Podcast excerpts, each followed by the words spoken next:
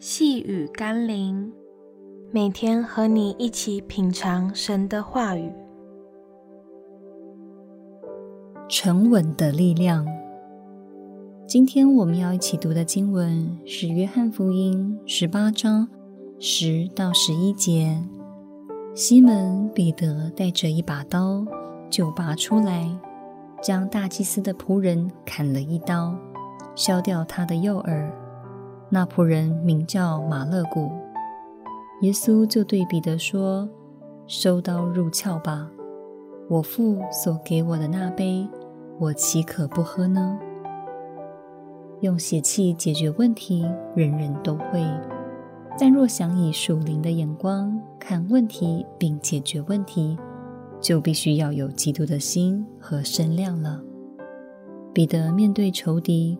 或许能靠武力得胜一时，但却可能因此让自己和耶稣输了一世，被扣上杀人犯的罪名。相反的，即或当下看起来耶稣失败了，被捉拿了，被审判了，被钉死了，门徒四散了，但因为耶稣和门徒坚持走在神所引导的义路上。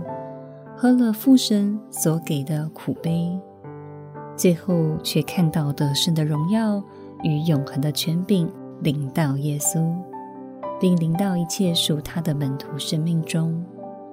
或许你也正面对征战和艰难，求主帮助我们不以邪气的方式面对，而能以耶稣的角度来回应。让我们一起来祷告：主耶稣啊！我真需要你给我智慧并沉稳的力量，让我可以临危不乱，不轻易发怒，可以借机用忍，好使我不凭血气落入仇敌的计谋和陷阱中。主耶稣，如果有哪些是我必须走的路、喝的杯，求你引导我，陪我走，直到我看见你的得胜和荣耀。奉耶稣基督的圣名祷告，阿门。